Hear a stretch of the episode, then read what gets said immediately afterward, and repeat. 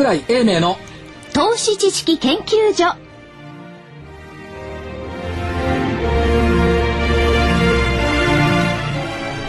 皆さんこんにちは。こんにちは。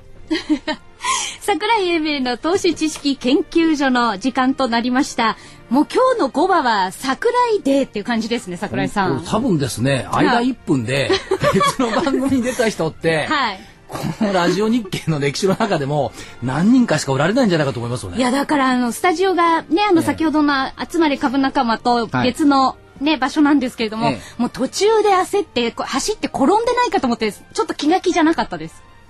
そうなんですよ。実はこの間この番組が終わって、はい。その後 DVD の収録をやって、はい。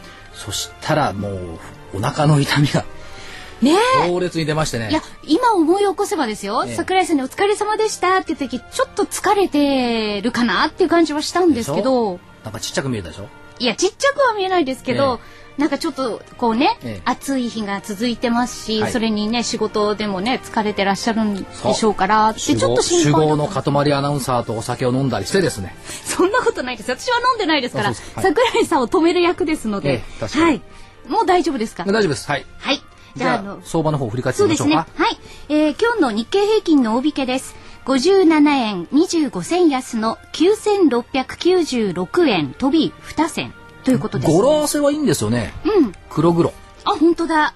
か黒字っていいですもんね、やっぱ黒り。黒か黒黒うんだ。から日本の企業の業績の黒字をねはい。象徴してくれたのかなという負け惜しみをね、うん一応言っておりますけど、ね、本来あの田中さんとええ一緒にやるとこう高値引けっていうね。そうこのアノモリーは通用しませんでしたでも5倍よりだいぶ戻したじゃないですか。はい、多少はあったかもしれませんね。しかし、今日はなんか変変なんですけど、はいあの、ヒゲの福井主任研究員はそうです、そうです。宣言通り休んでるわけですね。すっかり忘れてました。ええはい、あの、福井主任研究員はですね、はい夏休みでございます。優雅なことやってますね。ええ、夏休みです。ねはい。で、桜井さんは何時間？ね これって、ほんと人使いの荒い主任研究員ですね。という感じがします。まあ、あの、どこかに遊びに行ってるのか、はいお家でゆっくりしてるのか、よくわかりませんが、来週ちょっとその辺も聞いてみましょそうですね。福井さんのせいでお腹痛くなったような気もするんですよ。う。なんでですか？いや、あの、とっても使っていただいて。もしかしたらあるかもしれないですね。はい。さて、じゃあ、えっ、と、指数指数を確認しましたよね。はい。大丈夫ですね。はい。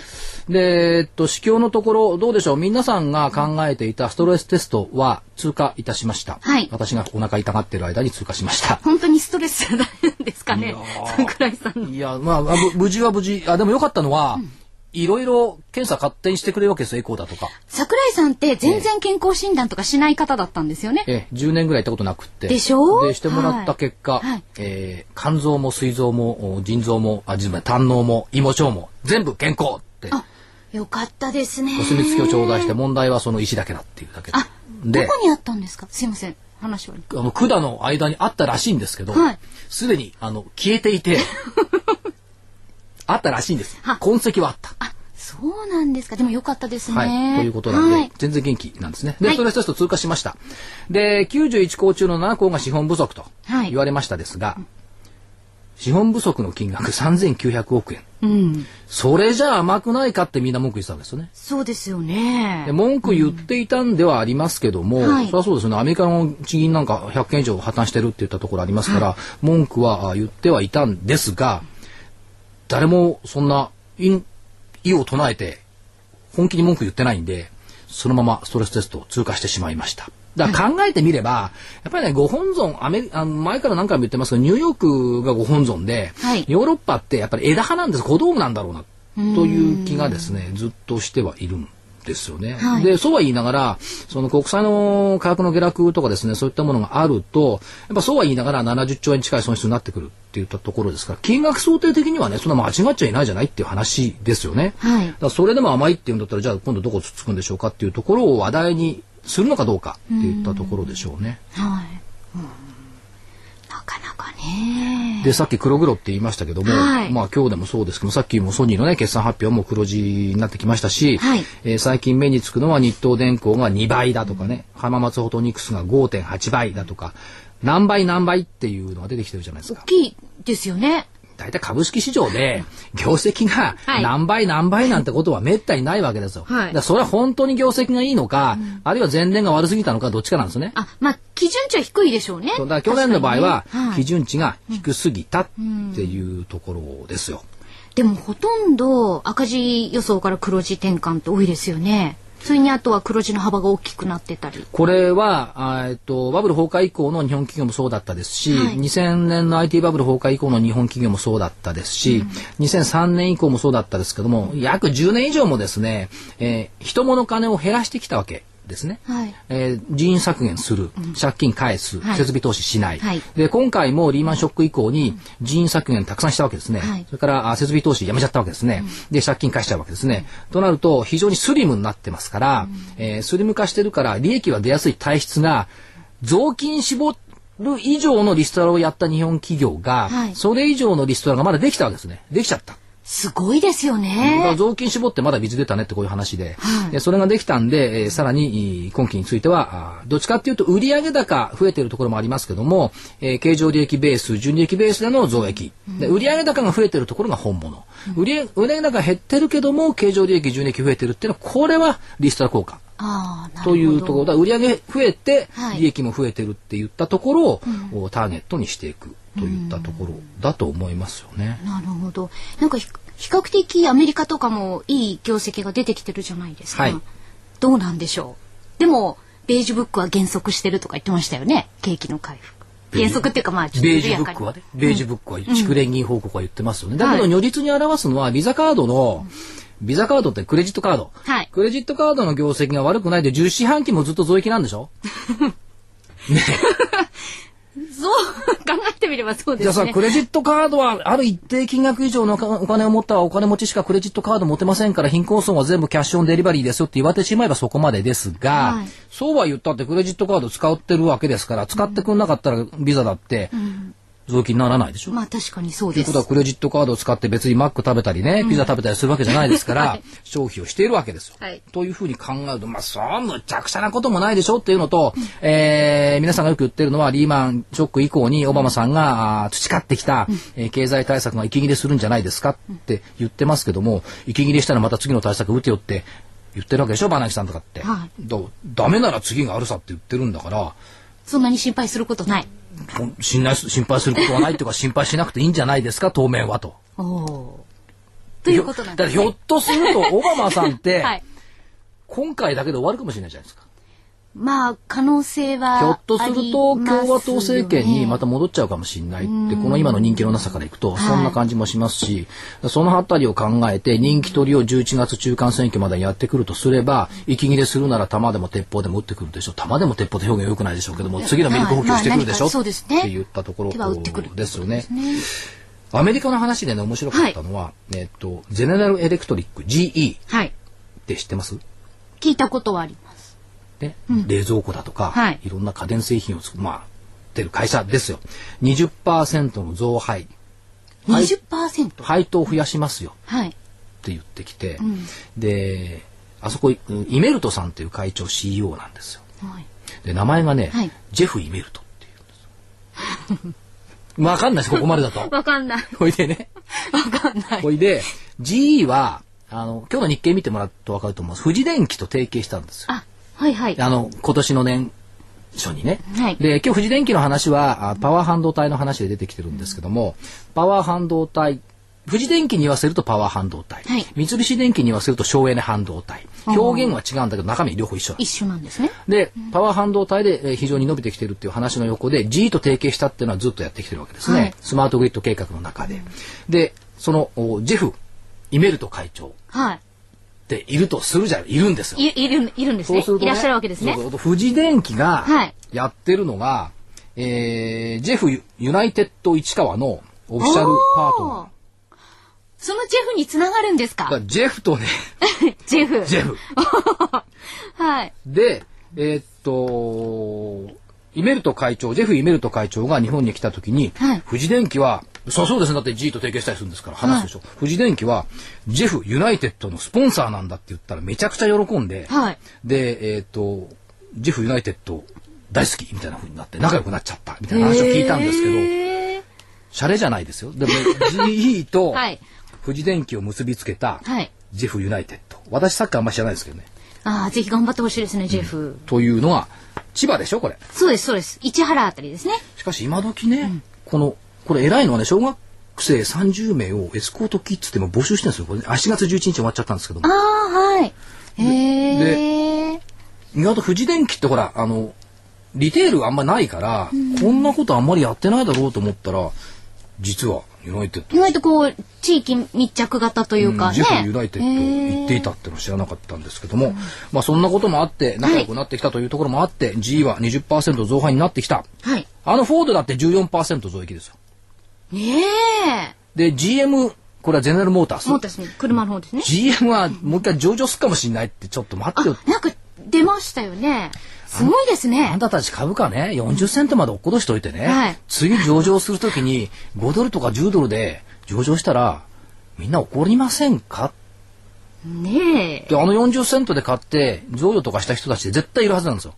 まあ、そりゃそうでしょうだねか。らそういううまい具合の資産のね、変動っていうのは彼らは上手。で、国内でも日経平均が3月10日、去年の3月10日に7000円割れそうになった時の値段で、はいえっ、と、株価を贈与した人たちも中にはいますよ。うん。臨差という方々は、はい一般の方はそんなやられてないですけどもそういうふうにあの逆境を逆手にとってね、はいうまい具合に立ち回った人たちもいたっていうのがやっぱり結果論的にね出てきたなという感じはしますよね。なるほど。はいさあ、それでは、あの、今日は、毎月最終週には、テクノスクールの本沢誠さんにお越しいただいてるんですが、はい実は、桜井さんのお隣に、ね、あの、静かに、じーっと聞いて るこんにちは。座っていただいて、こんにちは。よろしくお願いします。いつ乱入しようかと思ってたんですけど。いつでも乱入して大丈夫ですいや、本沢さん、さっきあの、ちょっとお話を伺っていましたら、なんかちょっと夏バテ気味で、大丈夫ですよ石ができるまでは 石できたことあるんですありますよ痛いでしょあれすごい苦しみでね。苦しいですよね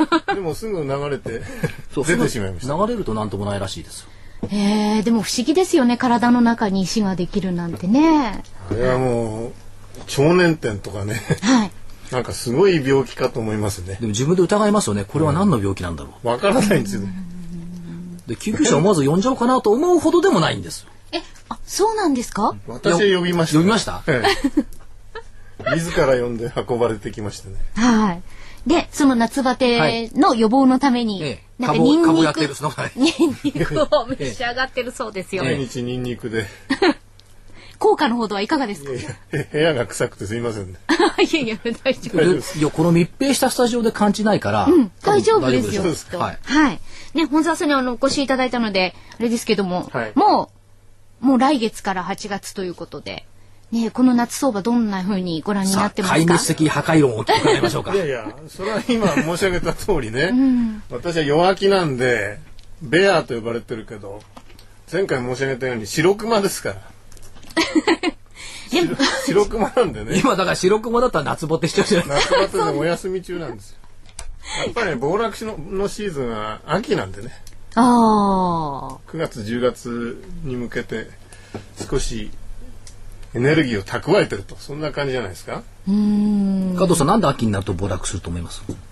質問その1ああ、へーって聞いてましたけ割ど、と秋に暴落することは多いんですけどもえー、それは、夏ってあんまりこう動かない、休みの方が動かさない。はいで、秋になって、はいし あ、手持ちがなくなって売る。違います。いや多分あのこれ当たってるかどうかは別にして、はい秋って収穫の秋ですよねそうですね。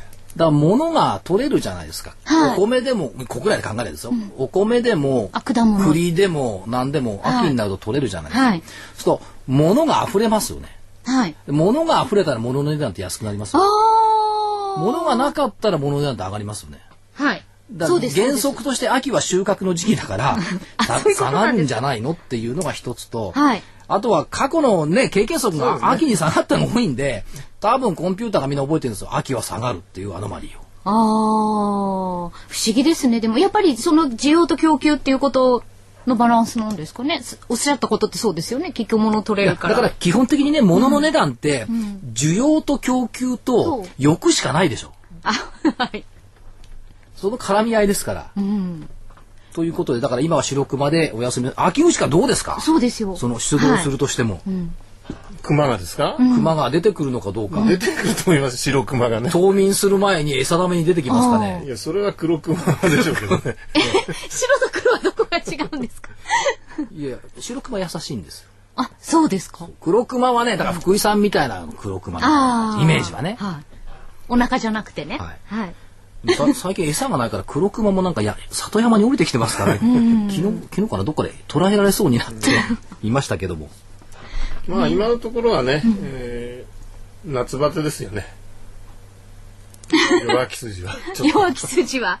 でもそのただ中でもね。上値はね、はいかなり重いんでね、チャンスを狙ってるところじゃないですかおーでもどういうところをこう狙っていったらいいんでしょうね。こういう中でも。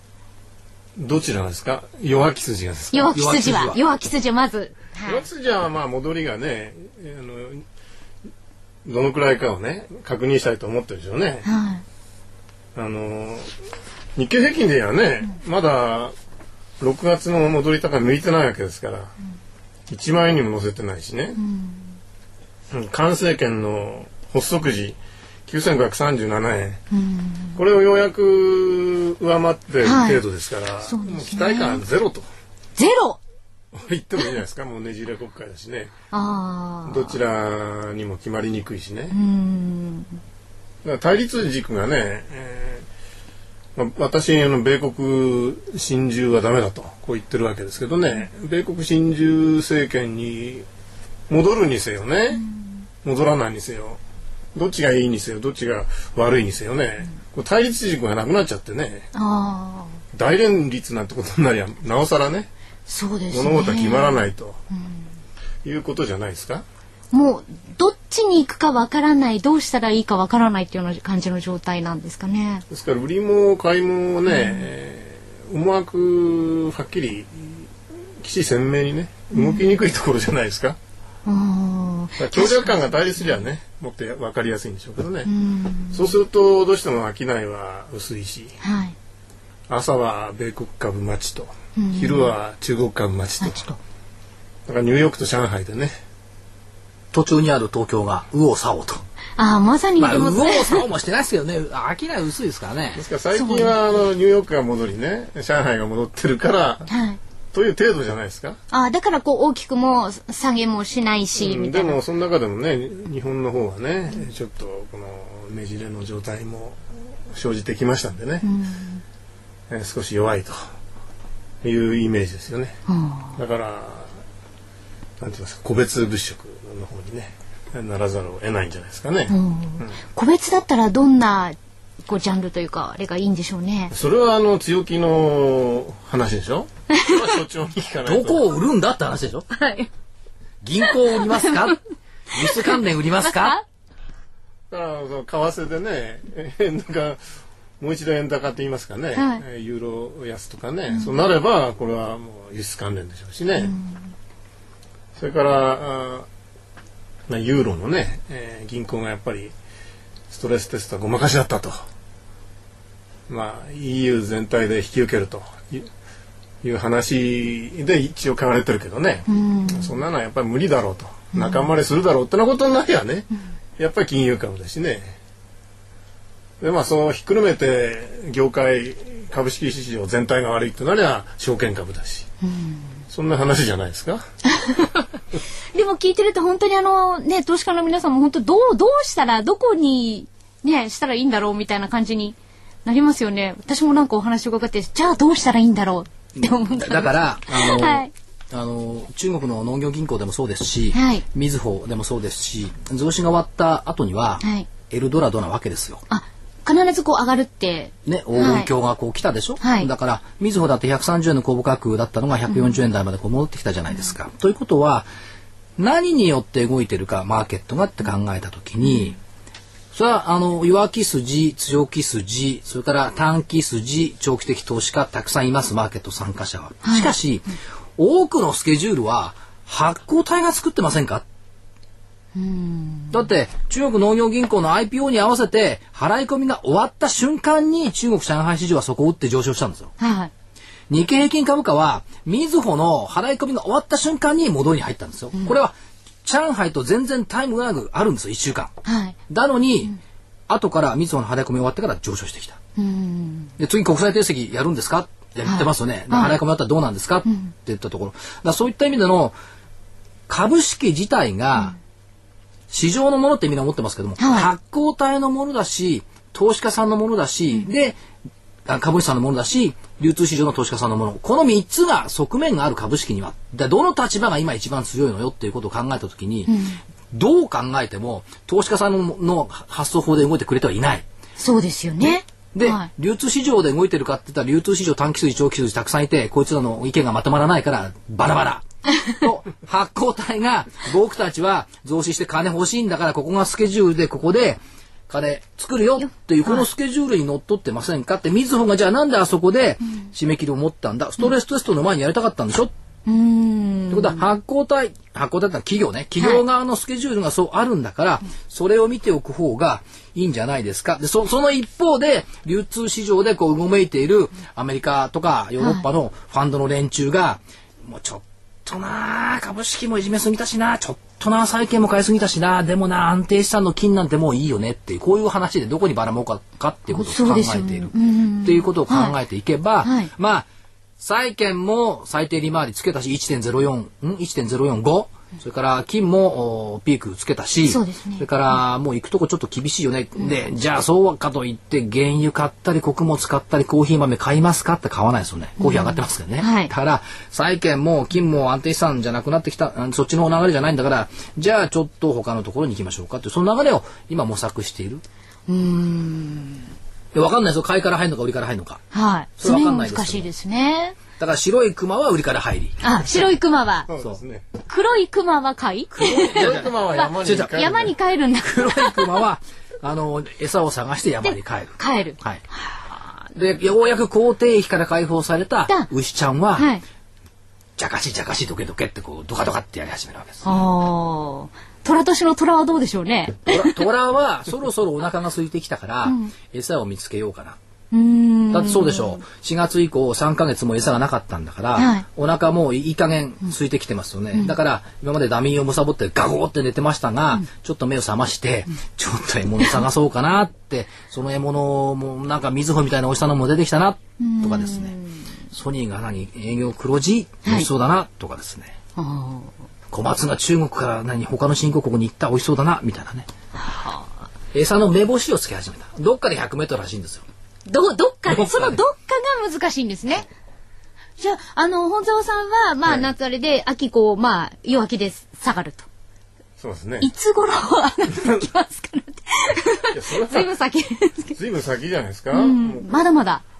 いや本当に下がり始めるとね、もう日経平均7000とかね、お、そういうところを想定してるわけですから。え、こ、今年ですか？いや、今年1回じゃ下がらんでしょうけどね。いや、私は熊ですからね。白熊ですから、やはりあの、大雪原とか、あの、氷の上がね、はい。見わ見渡しがいいところですから。とっても寒いところでようやく元気になると、こういう具合ですからね。ああ、じゃあそれを 待ってるという感じやなんです。から、あの、牛はね、もう頑張ってね、皇帝駅を、いや乗り越え。たんでね、はい。はい。あの角をつつけばいいでしょうしね、虎は短距離でね獲物を捕らえればいいでしょうしまあいろいろ漁の餌の取り方はいろいろありますからはい。それはあの得意技この動物がここどんどんたくさんいるようですからね だから、く、熊はね、あの、冬を待っている。そっか。そういうことなんですね。そうですね今んとこね まあそんな話で いいんじゃないですか？ラジオ日記はとにかくいろんな動物がいるよね まあでもその動物もね時々体調崩したりするんでねはい。所長にはあのご自愛をと。ありがとうございます。今日、あれですか、なんか、あの、お話しすることはないんですえ、か？そう、そうです、そうですあ。の一応ね、はい。その先々のことをね、はいはいえテクノスクールの話。はいー、ぜひスクールではいお話ししますんで、その連絡先だけ、はいあ、はい。お願いいたします。東京ゼロ三五八一六八四八一東京ゼロ三五八一六八四八一でえー8月も講座をおやりますのでそちら連絡してみてください。はい。お願いします。はい。今日はどうもありがとあうございました。りがとうございました。したテクノスクールの本沢誠さんでした。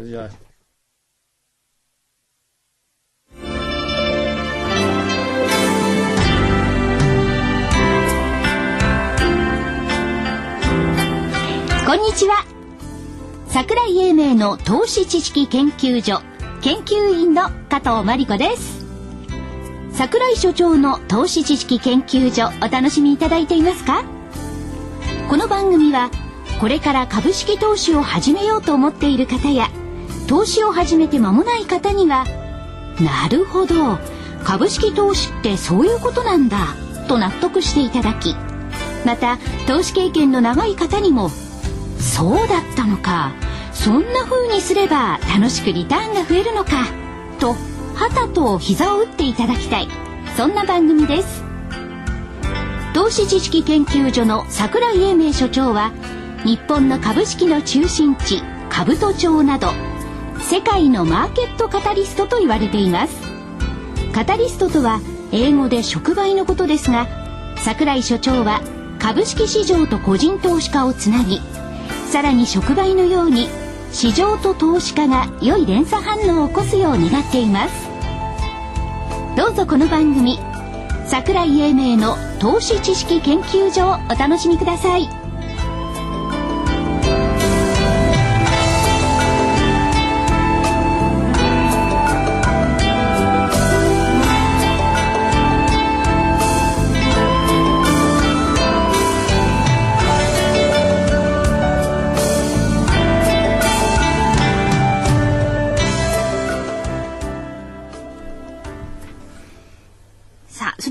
続き桜井英明の投資知識研究所をお送りしていきたいと思います。さっきちょっとお話をしたんですけども、結局、う需要と供給と欲だあよくはい。その3つだとしまあますね、他に正義っていうのもあるのかどうか別にしてね。はいね需要と供給ということを考えていくと、例えばその金の値段って、はい。えっ、と、1300ドルになるんじゃないかと言われながら、1200ドルを割れてきた。そうですね。ここのとここちょっと下げてますね。そうですよね。はい。で、例えば直近、まあ昨日はちょっと戻しましたけども、はいはい。か金の現物買いたいけどみんなこう探してるわけですよ、実は。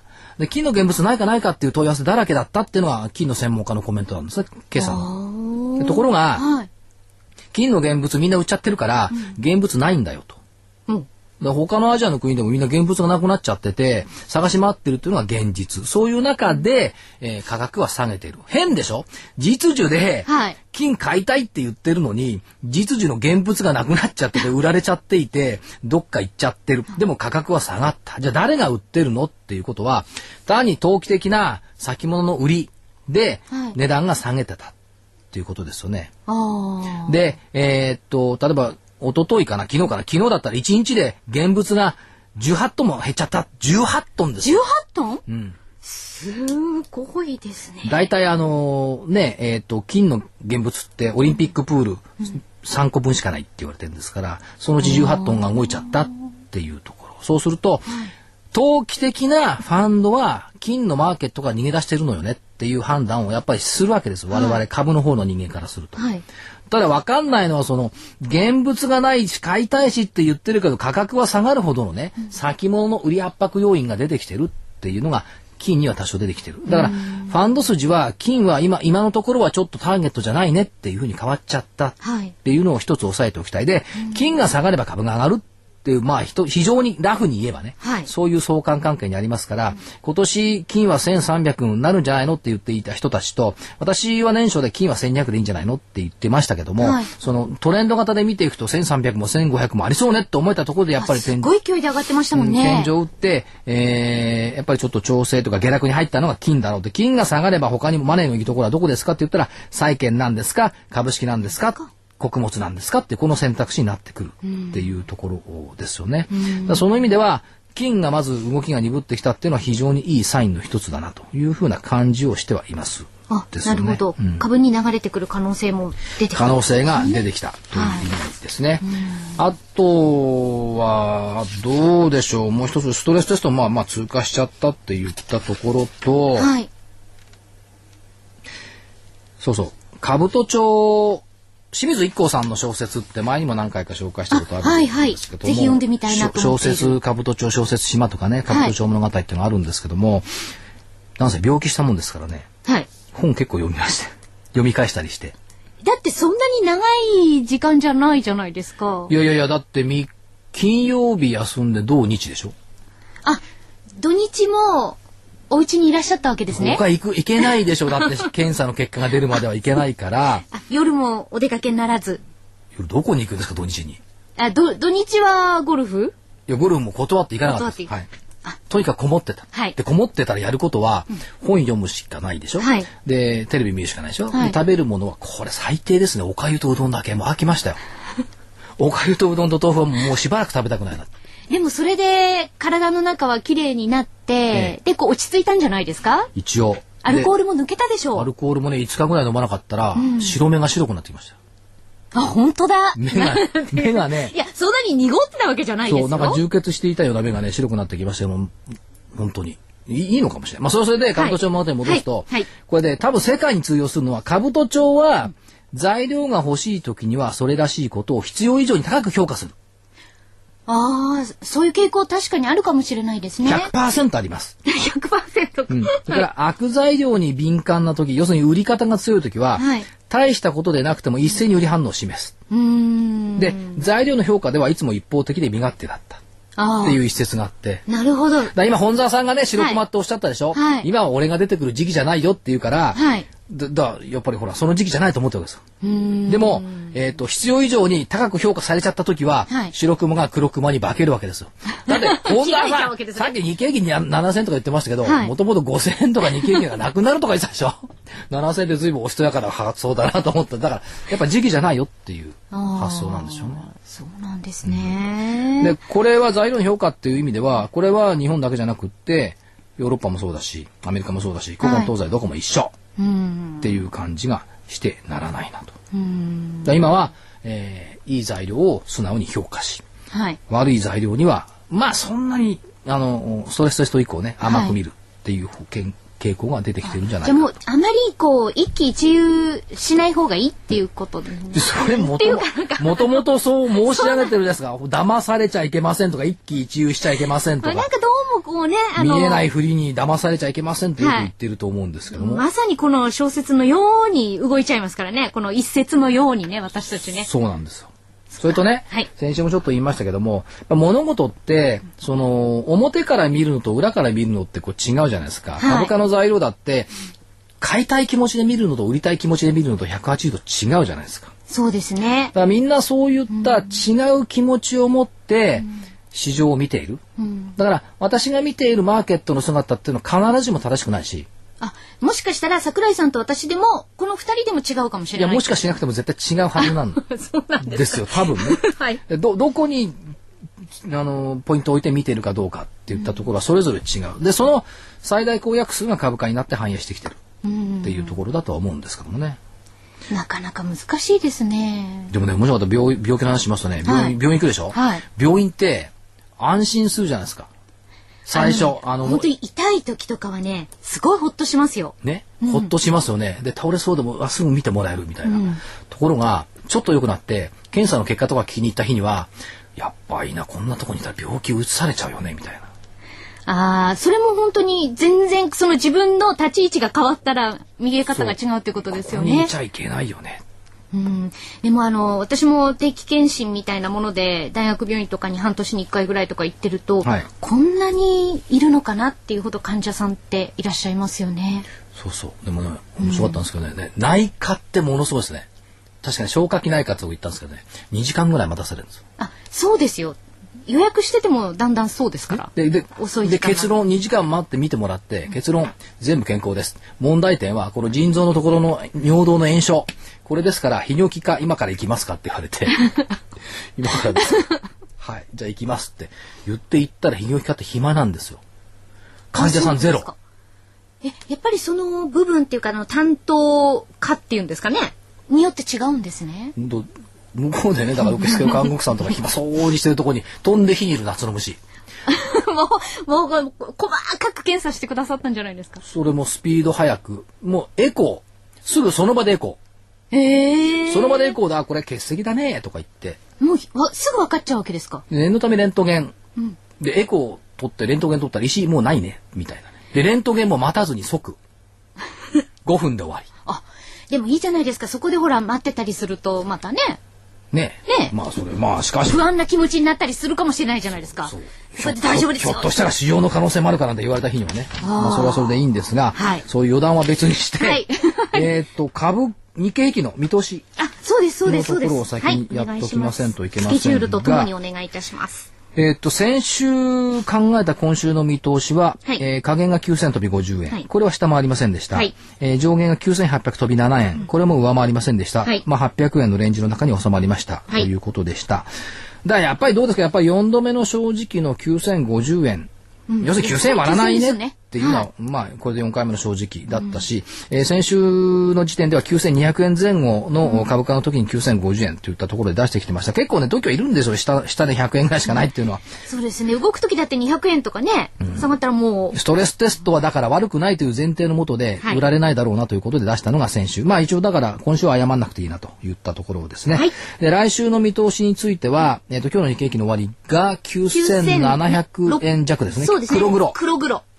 黒黒なんですが、えーっと、まあ GDP 等々あって、まあそうしたブレ懸念はないと思うんですが、はいえーちょっと安全を見ながら9116円が下限。うん。7月22日、多分ないとは思いますけども、一応加減までちょっとワイドにしときました。そうですね。はい。で、上、えー、9883円。ということはあまり上振れないっていうことですか？25日線の4%下方乖離。はい。上振れないというのがあるんですが、なんで、ラジオ日経ってすごいところで、だって12時30分からですね、はい考える時間を与えてくれなくてですね、はい。ち休憩ょっと変わりましたか？休憩時間1分ですからね、はいえー第2目標を一応入れました。お1万飛び飛び53円で150円しかかかんない。えー、75日線水準、1万飛び飛び53円。だから1万円回復ありのシナリオも入れてきたといったところです。でも、この数字を見ると、あるような気はしますよね。あそうでしょ。それと、はいはいえーっと、午前中に作った、えーっと、シナリオの中で、はいえー午前中ってかお昼に加藤さんに渡したメモの中で、はい。勝手雲の上限は9673円とこ入れてると思うんですけど、あはいはい最近、あの、4月、うん5月、うんごめんなさい、6月のはず、頭、あ末ぐらいの6月28日ぐらいの雲のねじれが、これ当たんなかったんですよね。で、雲の上限、一応これで9673円を抜けてキープしてるんですよ。だそうですね今日9673円割れたら嫌だなと思ってたんですが、うん終値ベースで黒黒だから、まあクリアしてるっていうことは、えー雲の上限でまだいるということ。それから、えー雲のねじれ、今黒い雲なんですが、白い雲に8月6日にねじれてる。おー。だ雲騙しがあるんでね、なんとも言えないですけども、8月6日にちょろっとねじれて、その後ちょっとその先まで見たいんですよね。8月6日っていうと来週の金曜日ですね。ここですね、そうですね、はい来週の金曜日。ね、まあ、来週雲、だから、えーっと、黒いんですけども、まあでも堅調でいいんじゃないかという見通しは立ってます。それから、今週はもう、皆さん忘れちゃってますけども、10兆円近いやっぱりアメリカ国債の入札がありましたし、そいつのためにはニューヨーク株をそう大きく上げられないっていったところがあるんでしょうよというところで、これも今夜で終わりますから、来週は多分ないですから、その辺ではちょっと堅調で見ていいかなと思ってます。で、予定的には、えーっと、明日日本の失業率、それから航空運用生産指数速報値出ます。それから、シャープが液晶テレビの 3D 対応機種発表してきます。今、やっぱり 3D なんですね。ビデオもね。いや、だからしね 3D がね、そんなにいいのっていう気はするんですけど、でも 3D らしいですよ。で、海外ではこれ、これが大きい、えーアメリカの4、6月記事の GDP 速報。どうなんでしょうか？悪くないと思いますよ。4、6でしょはい。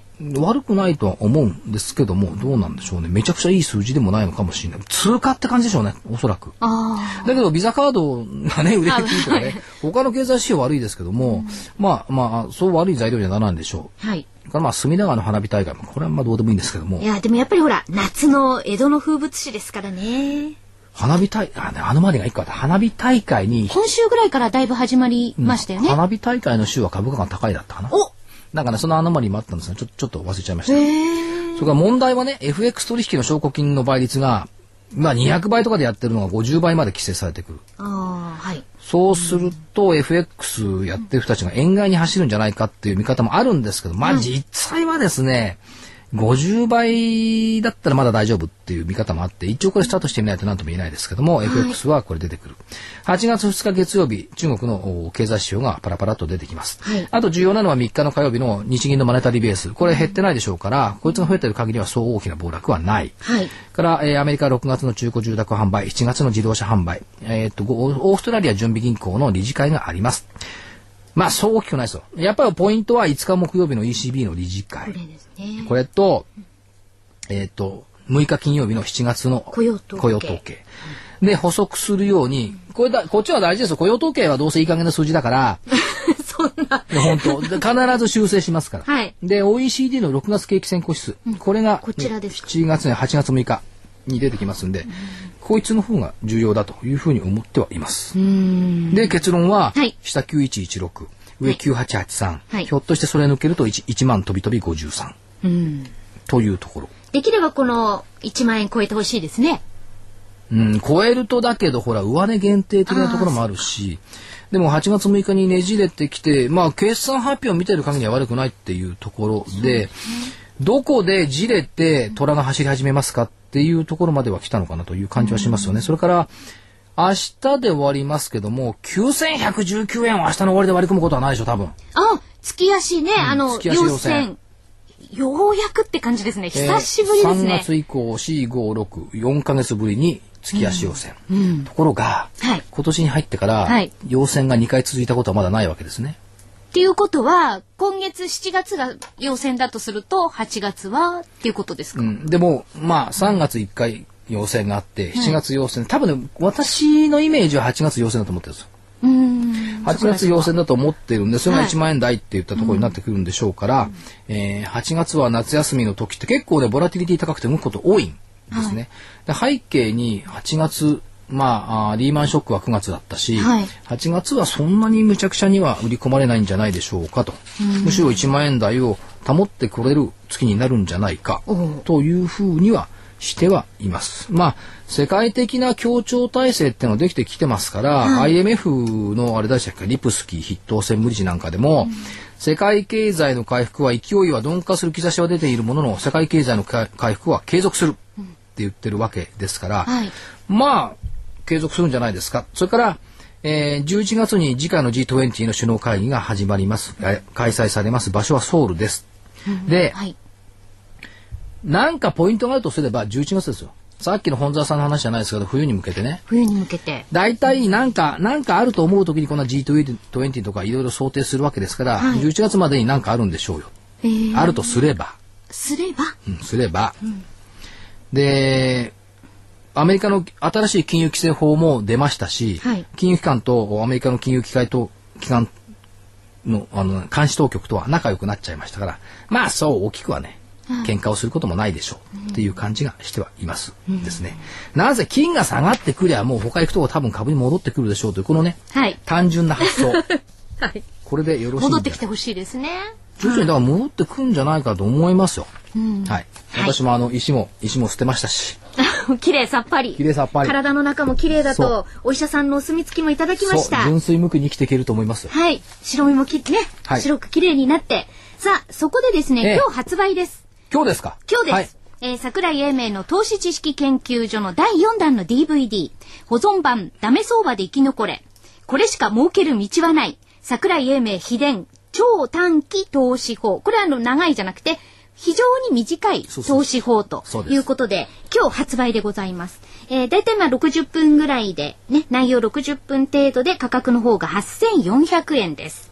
あの、今回はですね、やっぱりこの短期投資法っていうことで、ええあの、やっぱりこう、難しい相場じゃないですか、今。はいね。あの、大変興味を、ええ関心を持っていただきまして、はいたくさんの方にご予約をいただいております。珍しいですね。予約が入るんですか、DVD。珍しいとか言わないでください。で、あのー昨日ですね、はい。まあちょっとあのーホームページなどでご紹介してるときに、その海外市場とか、その大手ファンドや投資、そういうね、ええ。投機とか外国人投資家の動向とかはい。っていう、ちょっと文言があるんですけど、ええ。そのフレーズの方をちょっと気にされてる方がいらっしゃいまして、はい。はいはでもあの、本当に皆さんが日常に、ね、あの、インターネットとかえ、え。新聞とかそういうものからあ得られるそうそう資料を元にだ誰もが誰もがあの無料で取れる資料しか使ってないですよ。はい。逆に言えば。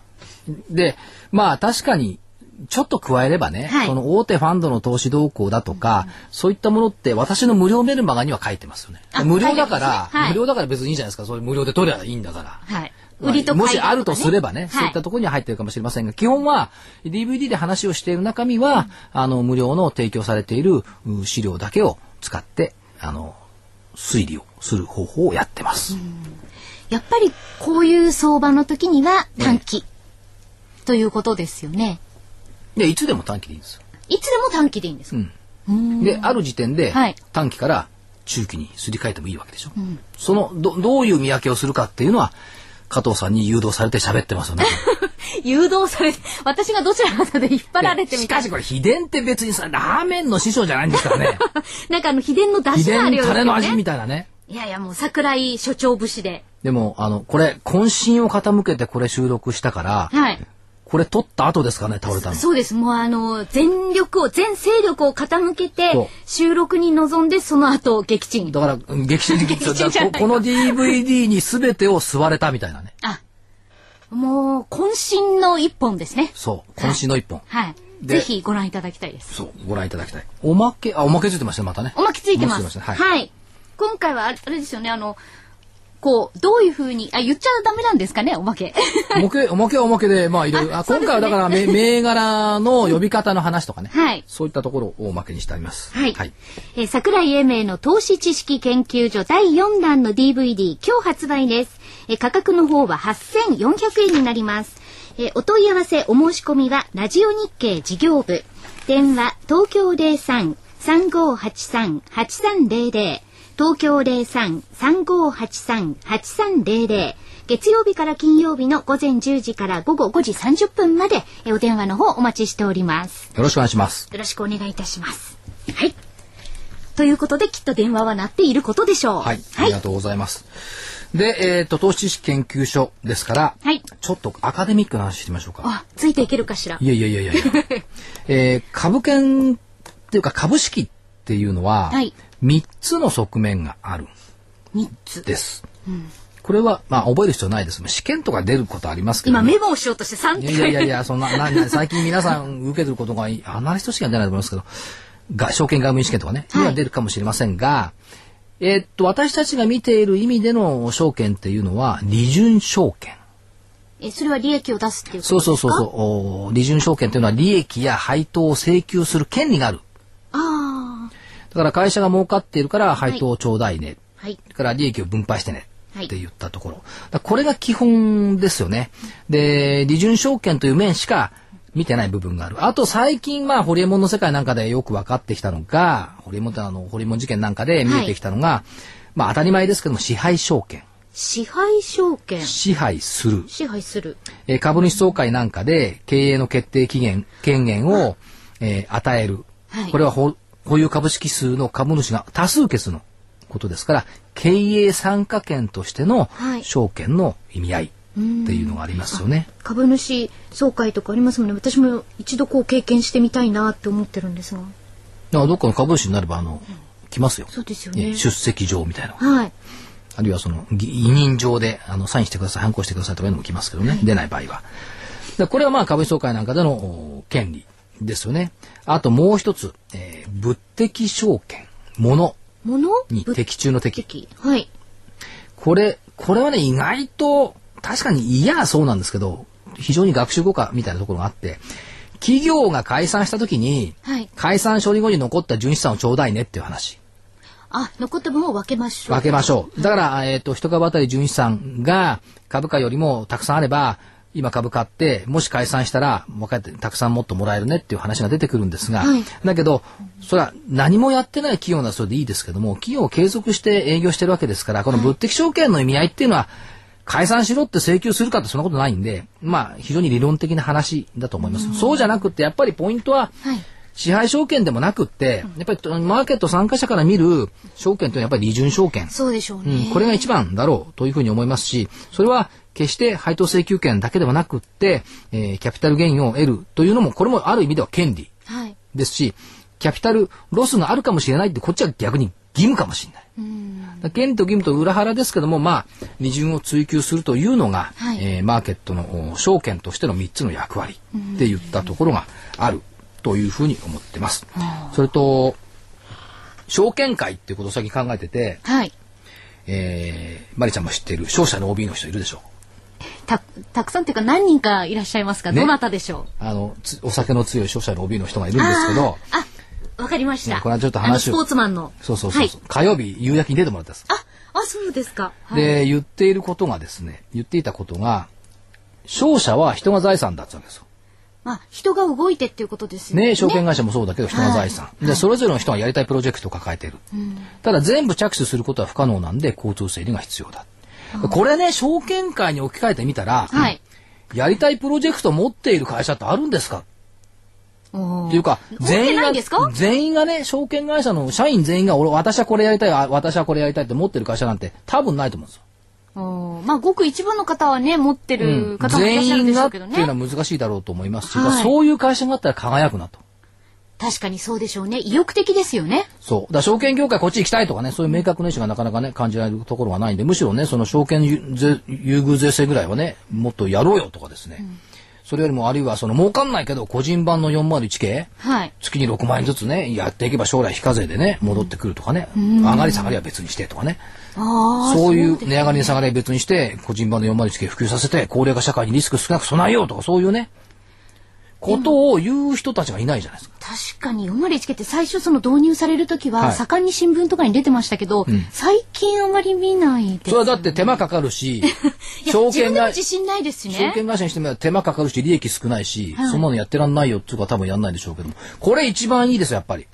ああ、でも、あの、大手の企業なんかはそれを選べるみたいですよね。はい。だからそういったものを、ちょっと今度、まあ、そういうゲストも来てもらおうかなと思ってますけども、ただね、投資売りゃいいとかね、はい。株の売買シェア高めりゃいいとかね、あるいは毎日毎日過ごせりゃいいとかね、それじゃあちょっとね、売買エネルギーにもこれじゃいけないんじゃないの。だから、証券会の多くの人は政治が悪いとかいろいろ言いますが、そうじゃなくて、証券会自体がね、はい。やっぱりチャレンジもっとしようよっていう、投資家さんが毎日チャレンジしてるんだから、あ、投資家はそうですよね。毎日ね、いろいろこう見て、で、買おうか売ろうか。でしょ？考えてますよね私だって毎週無謀な日経平均の見通しをね、1円単位で出してチャレンジしてるんですから、はい。そりゃ証券会社側もね、チャレンジスピリット持って、やっぱりチャレンジしてほしいなと。